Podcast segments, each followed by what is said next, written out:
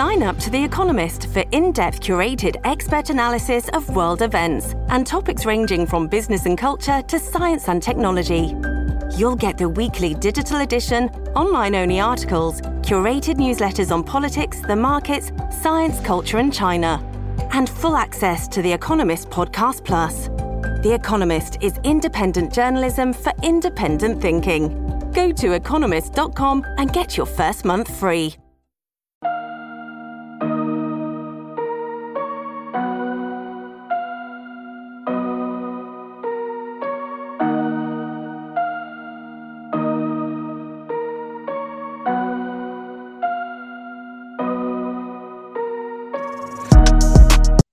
Whether in the ghetto or in the street, suburban chic stay magnifique. Cash your check every other week. Working night and day so the kids can eat. But they want kicks and MP3 players. Name brand jeans and six cell phones. The ones that rock the loudest ringtones. If they don't get it, then they can't leave home. Singing my gigabytes are big, it ain't yours. It's an arms race for the newest toys. Spread through the girls, to the boys. Welcome to the new funk. What is up, everybody? Welcome to Blackball. My name is James D. Fury, and um, today I have the esteemed honor of introducing a person who I met, I guess it must be like 20 years ago now, um, through a friend. I had a friend uh, named Nigel Williams, still have a friend named Nigel Williams, um, who is the front man, was the front man of uh, an amazing band called the Pocket Dwellers. And he introduced me to a lot of people back then that were sort of doing the grind in Toronto. And one of them is my next guest. His name is Fat Al, and what I really like about Fat Al is that he was the first guy I ever saw with a cape on in public, and I was like, "Yeah, all right, that works for me." Fat Al, how are you, buddy? All good. How are you doing? I'm doing well, man. I haven't seen you in a long time, and I remember one time that I saw. you. I don't think this was the last time, but you might remember this. So your name is Fat Al. My my name is James, I, and we were walking across that Spadina and like Queen, and we we ran into each other halfway across the street, and you looked at my stomach and you're like, oh, we've traded places because you had like dropped hundred pounds at the time. so I was like Fat James, and you were just like Al. at that moment. Don't worry, I got I, I found every one of those that I dropped. I picked them all, all back up. All back You know up. what's funny is that that day I remember thinking to myself when I left the house, you know what? You're too good to suck in your stomach. And then boom, Fat Al's just like, you better suck in your motherfucking stomach. uh, re- reverse my position on that. Push it out. Push it yeah, out. yeah, just push it out as far as you can. Um, listen, man, you are one of the most hardest working musicians I think I've ever met. I, you're you were always grinding no matter what. Jazz Fest, you're like the you're basically the unofficial headliner at every beaches jazz fest. Like people crowd around your stage and are just like, this guy is amazing. Um, where did you get that work ethic from? Like, like was that passed down from a parent, or was it just like were you just laser focused uh, on your music and you were just like, this is what I have to do? No, I definitely got that from my mom. Uh, uh, growing up, my, my mother, I mean, she she went to school and uh, worked like three jobs. Uh, and my mom and dad weren't together, but my dad was a carpenter, so he was always like he worked with his hands and worked really hard also. But just uh, really seeing my mother like like become a nurse and take care of us, and at the same time try to like instill in us like, listen, you, you work hard, you can also uh, like go on a vacation type of type of thing. Uh, and she she really kind of showed us that like you know as hard as you work as uh, you will be rewarded right? But also work smart. My my my mother is a very uh, astute person in terms of like getting some real estate and stuff. And at a time where we were coming up that it was like why, why do you need to get a second house? type of thing. It's like i'm renting that one out. And they're like what? That doesn't make any sense. Like you know very forward very forward Yeah. Thinking she was house hacking before it was even called house hacking we had people living in the basement and stuff like it was uh it was very interesting growing You up and we had being- people living in the basement. yeah, we- but, Don't know, go to the basement now. there. Don't go to the basement. we were like the only people on the on the block that was like, yeah, our, our tenants, and like, you have tenants? Like, I don't know, that's what they're called. The people live in the basement. Uh, in Scarborough? Is that where you grew up? yeah. Whereabouts? Uh, so uh, we left. We were in Ontario housing uh, in in North York at Wakanda Place. I don't know if you know uh, Wakanda down by Dow, Dawes Road. It's kind of a rough uh, neighborhood, and we moved out to um, right b- behind Kennedy Station. So we were like on Kennedy and Eglinton, literally behind Kennedy Station. So they used to have this big fence at Kennedy Station, and we were like then train tracks, then our house. Uh, so people would cut through our um, our yard and like cut a hole in that fence every like three months. They'd patch that fence up. Within a day, somebody'd come with bolt cutters, cut through it because it was like the easiest way to get to Kennedy Station. You, you weren't working hard enough. You could have charged like a loony. Okay, come on through. Come on through. We got the bolts. Come through. We got the bolt cutters. We're, We're part good. of the TTC. Yeah, How many times then that you you must have a lot of good memories um taking that train downtown to go to a gig then? Like that must have been like constant for you. You know what? I I actually went to Central Tech um for high school. right. I was supposed to go out here and Scarborough, and I was like, ah, my dad lived downtown, and so I got used to like going downtown to where he lived. He used to live near Christie Pitts, so I, around you know high school age, I was like, nah, I want to go to school downtown. Like that's where the action is. So I would take the train every morning uh, from Kennedy to Bathurst, and then uh, hang out with my friends until as late as I possibly could, and then come home. So I was constantly on the train. So so gig nights would be interesting only because uh, after like two o'clock, you're taking the blue uh, line bus back to Scarborough, Yeah. and it would be like every every comment. Yeah. yeah. I remember yeah, that. everybody I can who still smell it. Right now I Oh. can smell the vomit. Oh, the smell, really the smell of, of vomit in in there because there's everybody coming from the clubs at that time. It's like, Yeah. yeah, yeah, piled onto barfing up jerk but- chicken and cocaine. Oh, Like- it was uh, it was it was a scene, man. You know, it's funny. I just saw a clip the other day. I don't know if you saw it, but there was a TTC worker filming two drunk people on his bus when the Yes. bus was out of service, and he got fired. And I'm just sitting here at home, like, does anyone remember the vomit comet? It was Yeah. like that every single night All for like two was- decades. also, You know? like they were so laid out that that like I think you know I think what, what got him fired was his commentary because he was he The was like commentary was the best part. it was it was hilarious. It was like, but I'm like, he if if if in one point of that commentary he'd just be like, "Are you okay?" I think everybody would have been like, but he was like, "Look at these two. Oh Yeah. my god, What'd you have for dinner? Pizza? You Is that get- pizza on the floor? they've had too much to drink. Man, they've been drinking." It was like, okay, uh, This vomit brought to you by King Slice. King Slice. Yeah, you one want to see your like, pizza again. I think they're okay, or they're gonna be fine. I think, Yeah. because you know people are like, well, did you go over there and take their pulse and make sure that they? I was like, no, they're drunk. Like they're I, fine. I, as I'm as I'm talking to you right now, I'm thinking of all these things. I was like, I'm trying to retrieve memories of Fat Al, and I have one. I'm gonna be delicate about it because I'm one of those guys that doesn't care about mentioning your name, but I don't want to cause any flack for you. But maybe you'll remember who I'm talking about. Um, someone got a little bit too big for their britches, and you knew this person, and this person came up to you and he's like, was like, "Excuse me, sorry, who are you?" And you're like, "It's Fat Al," because you were like, "You know who I am." Do you know who Oh, I'm talking about? Is that what- is that Yeah. the, is that the one? the one. Kevin, Kevin, yeah, Yeah. uh, yeah. I, I I was like, I don't want to like uh, talk about Kevin, you know, necessarily, but like, there's an interesting thing. Like, for I'll give you an example. Um, I, I've had this podcast for about a year. I've had like Noam Chomsky on and like some big names like uh, like even in weird places like science, like Lawrence Krauss and just these names that like are big on the internet. You know who the only person that's turned me down so far? Kevin. um, was it Jay Z? Jay Z said yes. No, he didn't. I didn't then Kevin. I do that once in a while though. I asked like like I the other day I was like, well, he doesn't really talk to anybody, but maybe Daniel Day Lewis will answer me.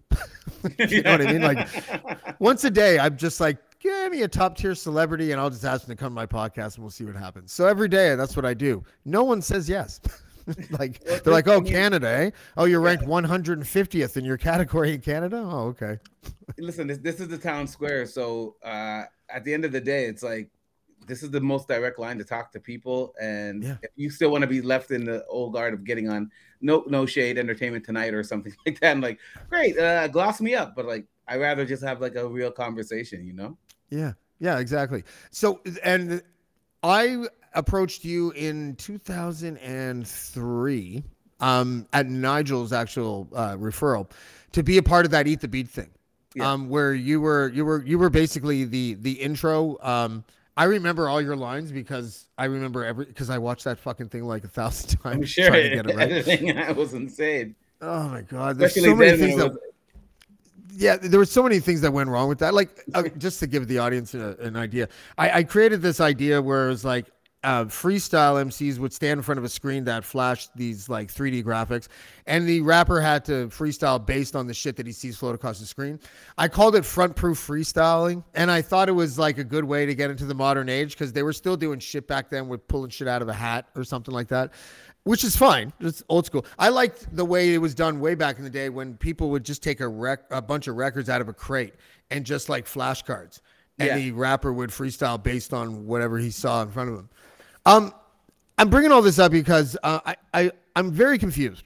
When I grew up, when we grew up, a freestyle had a definition yeah, and it was thinking of rhymes off the top of your head in that moment and spitting them out of your fucking mouth. yeah, And then something happened, and I don't know what happened. It was like it was like Biff from Back to the Future. It was like cannabis or something went back in time and changed the definition of a freestyle so that he could be down, yeah, or something. And it became like, well, if if no one's ever heard the verse before, then then, then yeah, it's a freestyle. yeah. Can you tell me what the fuck happened there? Like, wh- wh- did I miss something? the corporatization of, of, of this shit, man. I mean, it's like, so it, it's interesting because at the time when we were coming up, it was, uh, um, you had to grind against the machine in a, in the sense of there were so many gatekeepers that were there. You constantly had to prove your worth to those gatekeepers. So, uh, look, I can freestyle, I can write. Like, think of uh, uh, Eminem meeting Dr. Dre, right? Like, at that point in time, a record deal had a whole different definition than it does now. Uh, you ha- you were shut out of like getting on MTV or Much Music. You were shut out of getting on radio. You were shut out of doing your of uh, making a music video. Uh, Like everything was cost prohibitive. Everything was controlled by uh, the major labels, and and then you had to get into that system. Right, so you're constantly like, like I can dance, I can, you know, I can, I can freestyle. Now it's like you're your own little corporation and you- you're walking in saying look this is my brand we weren't we weren't walking in with a brand we were just walking in as like kids going like can you tell me how i get onto your record label now we're walking in and it's like no i need to be fully branded when i walk in so i don't have time Yeah. to make up a rap for you i need to make sure that when i'm in here the boutique is set up and i know what's gonna it's gonna look like because I got to put this on Instagram. I got to put this on, uh, you know, MySpace and into like into, into Facebook, into Instagram, into Twitter, into IG, right? So it's it's one of those things where, in a weird way, they're way more sophisticated than we were, and in their Yeah. minds, eyes like, yo, I don't have time to look bad with a with a freestyle because I wasn't feeling it that day. I've got to deliver every single time because I'm my own boss right now, and my, I really do run my own like media company. Yeah, it, it- I actually kind of hated it at the time, to be honest with you. Like, if if if someone were to like, you know, if two rappers saw each other at a party and figured out that they were rappers, there'd always be that fucking guy like in the corner, be like freestyle Yeah. battle, and it's just like, Yeah. why can't people just cipher? Yeah, like ciphering was like, Yeah. yeah. you know, just like spit a verse. Like everyone was like, it, it went immediately from, we've discovered rappers here, let's battle. Like Yeah. it was never like a peaceful. And I, I, I don't know. That bothered me about the scene a little bit because, um, and Toronto's tough enough as it is. It's not called the Screwface capital for nothing. Like, yeah, you are um such a talent. Uh, you know, if guys, if you know who God Made Me Funky is, you already know. Um, if you don't, I don't know what you've been doing, but but you need to go check them out. But you you, you know your performance and you know the the substance that you bring on stage, you know, speaks for itself. Did you ever have to face screw? Well, you must have when you were young. Um, face that sort of like this room. You know, Yeah. like when you're like they wait for the best punchline ever, and then they go like this. Wasn't bad. yeah. I mean, when I when I was first coming up, uh, um, I was pretty effective of, of like so. I would do things that like a, a lot of other rappers didn't do. So, for example, yeah, when I first started wearing a cape on stage, people would be looking at me like, "What are you doing?" And when I was first started, I was wearing like a, a, a red um uh, sheet tied around my neck, right? like like it wasn't it wasn't. And then later on, I got cape sewn into my clothes, which was like I, I, I found it near Kennedy Station and just yeah. thought it looked good. I got the Canadian flag sewn into into a suit uh, jacket where I was wearing um uh, white gloves uh, and a, a, a, hat with horns uh, with a Cookie Monster on the front. right? Oh, so so I show up and people be like what is this? What's going on? It's fucking like, the oh, black Caligula on, on yeah. acid. That's what that is. Yeah, it was like he, he he's not the guy with the baggy baggy jeans and stuff. like and, and then I have um I had a um a mic stand uh, and I'd seen Freddie Mercury uh, a performance of Queen. I think it was in Wembley Stadium or something, and he see him with that half a mic stand, he would hold it like a scepter because then he'd put on the cape and the uh, and the crown, and I'm like, oh. yo, yeah. Yo, I got to do that. So I got it. And that, that time that movie Drumline came out. Uh, I remember right. Nick Cannon and Drumline, and they walk, and you know when they're walking with it, the batons and stuff. So I was like, "What? I'm holding a baton." So I started. Did you throw that shit? Oh my gosh, I, I, that's my, that's my oh, jam. Like, take it. I, seem to remember this. You did this a lot too, didn't you? Yeah, I would hold it like, between the thing. Yeah. I would take it, flip it around, waiting the for the salads to finish their set. Oh yeah, oh yeah. Whoever. Oh, yeah. Right, you still keep in contact with any of the guys that like you used because I, I, don't know who you played with. I, I just guessed the salads, but like uh, the, you know, the, we did. Yeah. I, I always thought there was like an ecosystem of bands like in Toronto, and and you guys were part of it. Pocket Dwellers were part of it. Um, you know, um, uh, your favorite rapper wears a skirt. Eternia, Eternia, Eternia. You know, she yeah. she was kind of down with all that stuff back then. Do you do you keep in contact with any of those up and comers that you were with like 15, 20 years ago? You know what? Um, not as much. Most people have just aged out in the sense of like they've got families and and other responsibilities.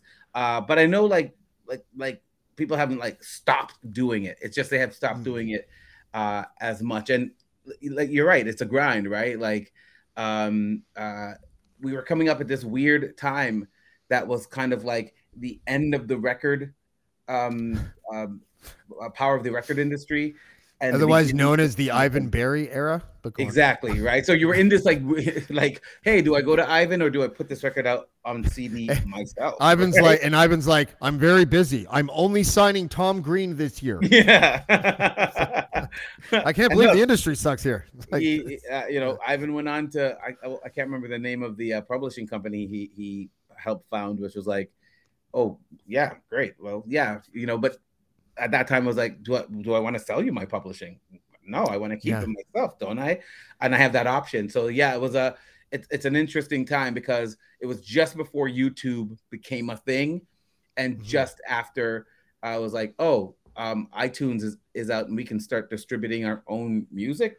Wow, what's going on here? So a big shift, tectonic shift happened in that in that time, uh, and it was tough it was it was tough to like navigate the technology that was coming out, which which for me I thought was amazing. I remember when MySpace came out and we'd be on tour, and I could target the people in the different towns and be like, "Hey, we're in your town tomorrow. Come through," and then get out to like um, New Brunswick or uh, uh, out in Halifax and stuff, and people be like, "Yeah, I got your message on MySpace, and that's why I came." And me being like, "Whoa!"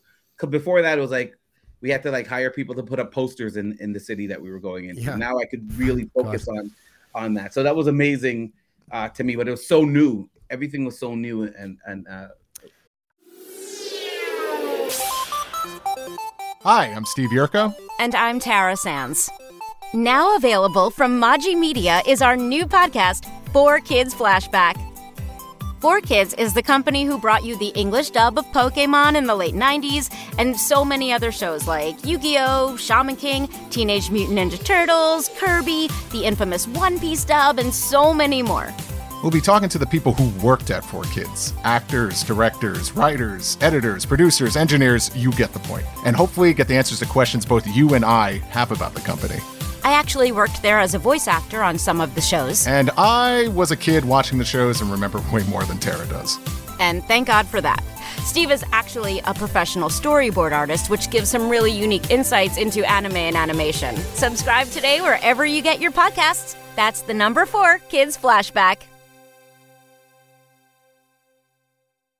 Have you ever thought, I'd love to have a podcast just like this one? Well, I can help. My name is Matt Cundill, and everyone at my company, the Sound Off Podcast Network, had a hand in making this show. Whether it was about the sound, the discoverability, or that you're just enjoying the show, we are all about the detail. If you think you have a podcast in you, reach out to me via email, matt at soundoff.network, or check out the website and become one of the great podcasts we work with at soundoff.network building. Yeah, I think we have a little bit of. I, I mean, I don't know if we would. Um, I mean, I, I think a lot of savvy artists that were in hip hop and, and rock and stuff kind of followed the lead of electronic music artists because they were still dealing with the fact that no label were signing them. So Yeah. everything they were doing was independent and Yes. everything they were doing was online. And um, I happened to just, in a very fluky way, uh, I met this dude, became his roommate, and his roommate at the time, our third roommate, was like one of the biggest rave producers in uh, in Toronto, and I knew nothing about the scene. So as soon as I stepped into that apartment, all of a sudden I'm like backstage with Tiesto, all cracked out on ecstasy, going, "Holy shit, this is a pretty fucking cool scene." And they were doing stuff in the year 2000 and stuff that I I had never seen before. Like they were they were organizing their entire business, their brand online Yeah. with no help of any labels, and they Yeah. were doing good. You know, Yeah, I mean, just think of the rave in and of itself. That's a concert that you put on by yourself. And remember, you'd go to go to, and there'd be like two to five thousand kids in I a know. field, and you're like, how, how how'd you get all these people? Like, where Yeah. did these people come from, right? And there well, it was no culture. Yeah, and it, it wasn't like, oh well, Ticketmaster put this together for us. Like a couple like you know, shroom heads. tribe, the, tri- the like- tribe message board put this together. is Yeah. what- is what, yeah. And it was what was cool about it too is that um until like 2001 or something, if you were at a rave and there was like a thousand people there in some fucking barn or farmland in Belleville or something, um, and and if someone got hurt, people helped them. like Oh, like yeah. there was, it was the most like like I, I I'm obviously too young to know what it was like in the 60s, but I think that was our generation's 60s, like in a way For that sure. electronic music rave scene. for sure.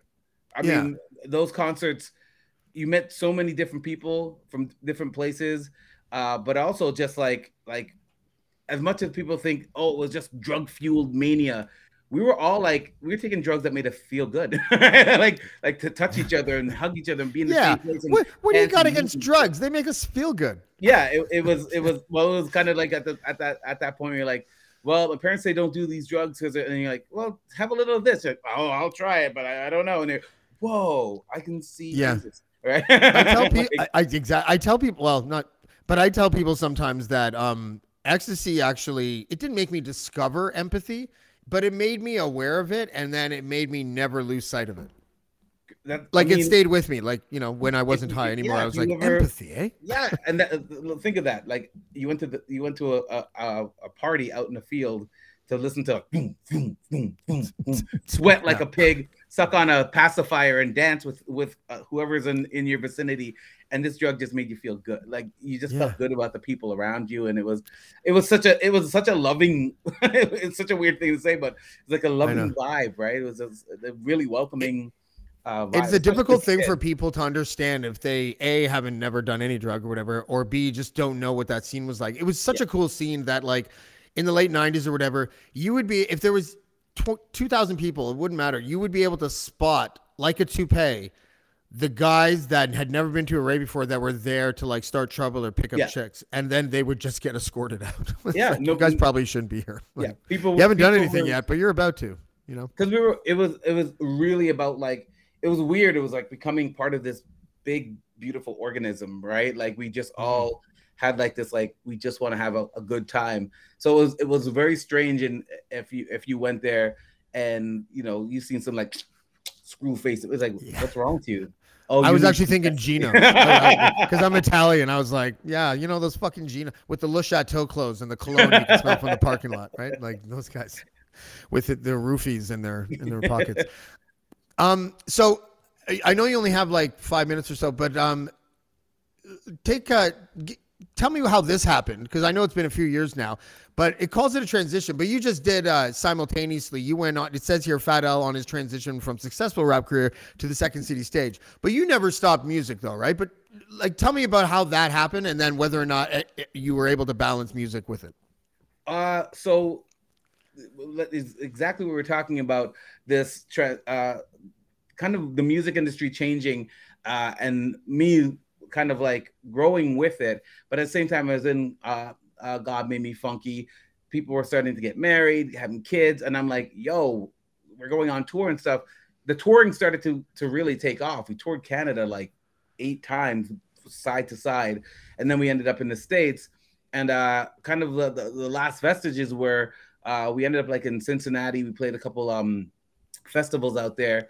Uh, we had one where Bootsy Collins had come the year before. We met Bootsy, uh, and then the next year um, uh, he came back, and we did a track for uh, one of his um, compilations and stuff. And it was like, oh my god, like this is Bootsy Collins. Like if we keep yeah, was, doing this, like he seems like a cartoon. Like like he literally he like? is exactly how he is on TV. Like like oh, wow. he that's not a front. Jesus. That's not like like he's not like, hey, hey, baby, and then he's like, hello, my name is Bootsy Carl. Like, nah, it's like you meet him like what the first time we met him, I somebody was like, Bootsy's here, and I'm like, Bootsy, uh, you're gonna need to get a new name, buddy. There's already a Bootsy. And then I look over, star glasses, uh, a leather top hat, motorhead, um, motorcycle vest, uh, uh, um, jacket, uh, and like studs and like he was dancing in the back to God Made Me Funky, and I was like, oh my God. That's Bootsy Collins. I'm leaning over there, but like, that's Bootsy Collins. And we're all looking like that's actually Bootsy Collins. Then after the show, the promoter introduced us, and I was like, ah, hey, Mr. Collins, Bootsy, baby, it's Bootsy. I'm like, oh my God, you're actually this person.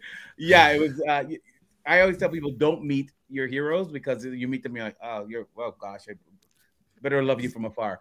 Bootsy yeah, that'd be weird. Opposite. It was like, oh, you're you're you're Bootsy. Everything I've seen about Bootsy Collins has just been Bootsy. So yeah, it was uh uh, yeah, you you have to have a certain way about you to pull that off. Like, do you ever meet those rappers who have like their rapper voices like this, and then the way they talk to you, it's yeah. like this still, and you're like, but that's not your voice. Yeah, right. Like, I can see you putting it up. Yeah, no, yeah. it was uh, it was very, it was it was actually quite beautiful, and also taught me like be you, right? Like express express who you are. That's that's like that's a good thing. So, uh, but what was also happening was like hip hop was uh, was changing, uh, but what changed for me was I went into Second City not knowing what it was. I was just told by somebody, it's like, oh, it's like freestyle comedy. You freestyle. I'm like, yeah, I don't know what that means. Went in, um, took their level A class, fell in love because it literally is uh, comedy that is made up on the spot. And I was like, oh, yeah. this is exactly what I do. Uh, so went through their whole A to E program, and uh, then I left to go back on tour with God Made Me Funky. Came back, did their conservatory, and um, then I moved up and I got hired by them about a year and a half after the conservatory and moved up through their um, their company to the main stage where you then write a show based on oh. improvising scenes. So everything was just like I already like this is what I already do. This is so it felt so natural for me to, to slide into that as opposed to like stand-up comedy where you like you write, write, write, write, write, refine, write, refine. This is you mm-hmm. improvise, improvise, improvise, refine, improvise, refine, and then you write which for me was oh, like wow. that's how I write. That's really interesting. That's like a reverse yeah. engineering what people would normally do. A thousand percent, and but that's what we do as as rappers, right? Like it's kind of like yeah. this weird thing is like, oh, so I've been doing this my whole, I've been improvising my whole entire life. Amazing. Every uh, time uh, I yeah. talk to a teacher, you know. yeah, was, yeah. I, you know, the the interesting thing is that as I like um got into it, I started telling everybody in the in the scene, the music scene, especially the um uh, the hip hop scene, is like, there's this thing that we already do. Come through to this place, you'll transition into like doing comedy, but it's based on what we already do, type of thing. So so, so funny because yeah. you're from Toronto. Normally, raps would be like, "Don't fucking tell anybody about sex." Yeah, exactly. oh, I don't care what those uh, guys at oh, Flemo Park think. We're not yeah. doing it with them. yeah, for me, it was like I, I need more rappers around so we can so we can do even some more like freestyling and the comedy and stuff. So I I always encourage, especially now I, I meet people, but like you said, the the art of the freestyle has has drastically changed and is diminished a, a lot. So Uh, um, Oh, was that the question I asked? That was like 20 minutes ago. I forgot what the question. No, no, it was a, it was a, it was a, st- a statement. Yeah, no, no, I get it. Uh, listen, um, before you, I know you got to go. You have a meeting in like seven minutes, but like, um, explain this picture for me, please, because I think it's dope. Uh, He's the Chillionaire. Uh, so, um, uh, Addie um, uh, Atulli did that image for me. Um, I've always been into art, but I didn't believe that my art was very good. So I I went to Addy and I was like, "Here's this, image I have. Can you make it good?" And uh, um, uh, he took it. What I'm holding there is a mic saber. So you wrap into the microphone Ah. and that's how the the energy comes out of it right that's uh that's my jedi um uh, weapon wow. of choice You're Uh, only and- on like one third power there, buddy. yeah no no I, I just that's just me opening my mouth just- Someone said the word Fat yawning It's got a third charge now. It's going. it's going well. Ah, wait till I start rapping. Uh, Yeah. and Um, yes, and at the time too, um, a lot was changing uh, for me in my in my own mindset of like what success was. Uh, I had always said to myself, I want to be a millionaire by the time I'm 35, but I didn't know what that meant, and I didn't know why that was important to me to be to have a million dollars. You, know, uh, by the time I'm 35, mind you, this now is uh, so a couple years ago, a million dollars. and I was like, oh, okay, so are you? I'll still take it. It's You- still you enough. poor. You can Yeah. you can get some groceries with it or something. You, you're you looking know? to buy an apartment, Al, uh, Yeah. type of thing. So, uh, yeah, it was, it was. Um, then I kind of realized at 35, I was like, you know what? I actually want to do is I want to be able to like be cool and chill in my life. I think that's that's what I Mm. actually want. I want peace, peace of mind. And I thought Yeah. that a million dollars would earn you peace of mind. In the pursuit of that, I met so many people with much more than a million dollars who were not happy, who were just like, you know, in more pursuit of more, more stuff. And I was like, ah, okay. I think I found a place for, for myself mentally that I'm in a much more chill zone. And that is worth my million dollars, right? I think Totally. uh, Yeah, So- you know it's funny that you say that because um the um the pandemic made me realize something, and that's um like I ended up on this like Olympian writing schedule starting in like the beginning of the pandemic. So now I write and like rhyme and sing like for like two hours a day for the last two years, and I'm 45. Um, and I noticed that when you're not motivated by aesthetics and material things, the art is so much better. yes. Like when you literally don't even think of, I'm making something called the midlife mixtape for my children. you know, when daddy's dead, they can play it or use it as a coaster or something at their dinner parties. But like, you know, I, I made it for them. And all of a sudden I realized two things. One thing is that rappers that fall off at age 38, it's because they just stop working. Yeah. And the second thing is when I'm motivated not to care if the, if the song is three minutes so that radio ads can exist, I'm so much happier. Yeah. and the music is better.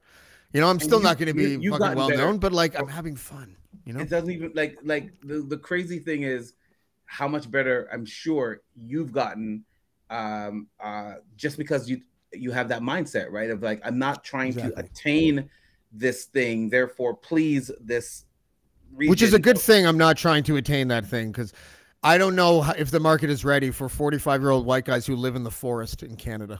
You know what? You know? Listen, uh Eminem is how old is Eminem now? Gotta be in his 40s, too, 48? right? Like Something yeah, that. like yeah. like uh Yeah, but dude, I'm a white rapper between the uh, in the dark in the in the dark ages between um, Vanilla Ice and Eminem. Like you didn't. I don't know. You just History as soon as we repeats walk- itself. It comes back. Yeah. It's like bell But I'm just saying, at the time, at the time, it wasn't that easy. No, it really no. wasn't. Listen, you were out there in the woods, and then it was like, um, who do you, Vanilla Ice? Oh man! But here's the funny Yeah. thing: Vanilla Ice is back, right? Been I back. So He's doing halftime so- shows for two years now. You know what I'm saying? Right. So at the end of the day, it's like uh, uh, you're vintage now. You're retro. Go, go get that money, bro. Well, well, speaking of vintage and retro, dude, you're going to be doing your thing for a lot more years. I know it. Is there anything happening for you right now? Um, any any shows, any Second City? So I know it's tight with. I, it's just loosening up now. I think. Um, so Yeah. you- I mean, um, I uh, uh, I do teach at Second City. If you ever want to come through and uh, and do some improv, check out secondcity.com Toronto. Uh, I'm uh, working with Bad Dog Theater right now, um, doing um, their um, uh, uh, incubator program. I, am going to have a show coming out in, I believe it's in May, uh, mid May. I'm not sure of the dates yet, but it's going to be um, like a fractured fairy tale uh, with a lot of uh, uh, musical fractured fairy tale improvised show um, where we get a suggestion from the audience of something that's happening in the world today. Oh gosh, I already know what, what the suggestions are gonna be, and then we turn it into a fractured fairy tale. Uh, Just um, plant me in the audience. I'll give you. James, what's happening? I'd like to talk about. Wonderful. Uh, but yeah, it's one of those uh, uh, things wherein I'm, I'm teaching uh, improvisers to rap because not enough rappers have taken me up on getting into improv. Yo, get Hey, I sent you that curriculum thing. How much did you steal of that for to, to be part of your curriculum? No, no. Do you remember that? Oh, no. We were gonna you do? know what? Yeah. You know what? We we were working on on that back and forth back in the day and stuff. Uh, um, uh, I teach um, improvise uh, uh, freestyle uh, raps at Second City. I worked with uh, oh, also uh, a guy, D- Douglas Whittick from New York. Uh, he's in uh, North Coast. It's um, uh, a New York freestyle uh, uh, improv crew. You should check it out. It's actually oh, really innovative, right? Uh, uh, uh, a younger white guy, but like the dude, I was like, "Whoa, what, what are you doing? This is what what I've been trying to get done in Toronto for the longest time. So I worked with him. I remember like stuff we had worked on, and I've just been like kind of mashing curriculum together, uh, and like, but also getting on the ground, working with kids, mm-hmm. working with adults. At this point in time, I can teach any adult how to rhyme in six weeks, and like, yeah, for kids too, linguistics, um, speech impediments. It's it's it's it's known now for like that freestyling or that that kind of phonical. I don't think that's. I word, have a know, speech impediment. Like, I have a lisp, mm. and. Mm uh, I but you still I, sound crisp. Yeah, thank you. Uh, I get the reference. Uh, yeah, um, good. But it's like, but like, but for me, every time I speak, I literally I am thinking of my s's, right? Uh, you can tell when I I don't drink, so when I have one drink, you're like, oh, there's that yeah. list. it's, it's totally there. I, I don't I don't drink anymore either. And what what I've learned um about uh, per, uh like enunciation is punching vowel words ah instead of instead of uh, melting it into the whatever last word you said. So yeah. instead of throw away, it's like throw away. You know, yeah. it's like you punch it out. I just discovered that on my own, which makes me, you know, a guy that doesn't read. you don't read out loud, but now you do. Yeah, now you do. Yeah, that's right. read out loud. Listen. Fat. Al, buddy. I know you got to go, man. I, I know you have a meeting. Um, but uh, it was great catching up with you. Next time I go into the city, we'll see if we can get together for what the fuck did you drink again? Milk and orange juice? What was oh, that? Oh God, uh, uh, orange juice and diet and diet coke. Uh, it was called the Fat Al. Uh, yeah, I, I no one else wanted it. I'm too old. I'm too old for that now. Diabetes. We can, we'll, we'll, I'm, I'm running away from diabetes as we speak. Okay, good. So, okay, good. Yeah, so don't let it catch you. Ch- chill on the uh, the OJ. All right. Fat Al, man. Thanks for coming out, brother. we will we'll talk soon and we'll, we'll get you back on the show in the next few months or so. Most F James. Peace. All right. Thanks, man. Thanks, man. Dude, that was Fat Al. I, I, um, he's one of my favorite people. Um, just a dope guy to to talk to, to hang with, and and and to watch perform. Um, God made me funky. He's at Second City. Um, go to secondcity.com or .ca. I'm not sure what he said. You'll figure it out. Um, and uh, and and look up Fat Al. The improvisational class um, is something that I'd be doing right now if I lived in Toronto. So. Uh, big shout out to Fat Al. Um, we have uh, a show on Monday, and I don't want to say who the guest is yet because um, it's going to be a surprise. And yeah, I can do that because it's my show. So fuck it. Uh, my name is James. This is Blackball. Thank you for watching, and we are off.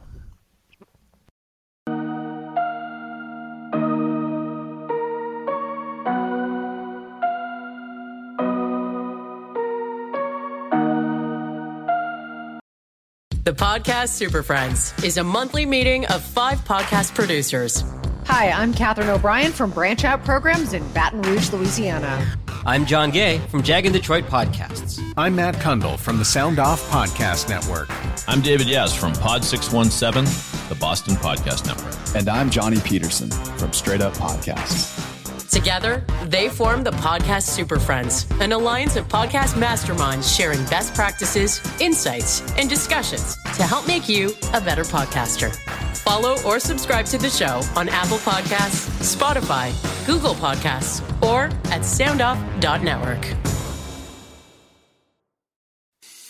I'm Matt Cundill, host of the Sound Off Podcast, the show about podcast and broadcast. Since 2016, we've been speaking with amazing people who have populated your ears for decades. Legendary broadcasters, research wizards, talent experts, podcasters, voice talent. Almost 400 stories, all for free. Subscribe or follow the Sound Off Podcast on Apple Podcasts, Spotify, Amazon Music, or at soundoffpodcast.com.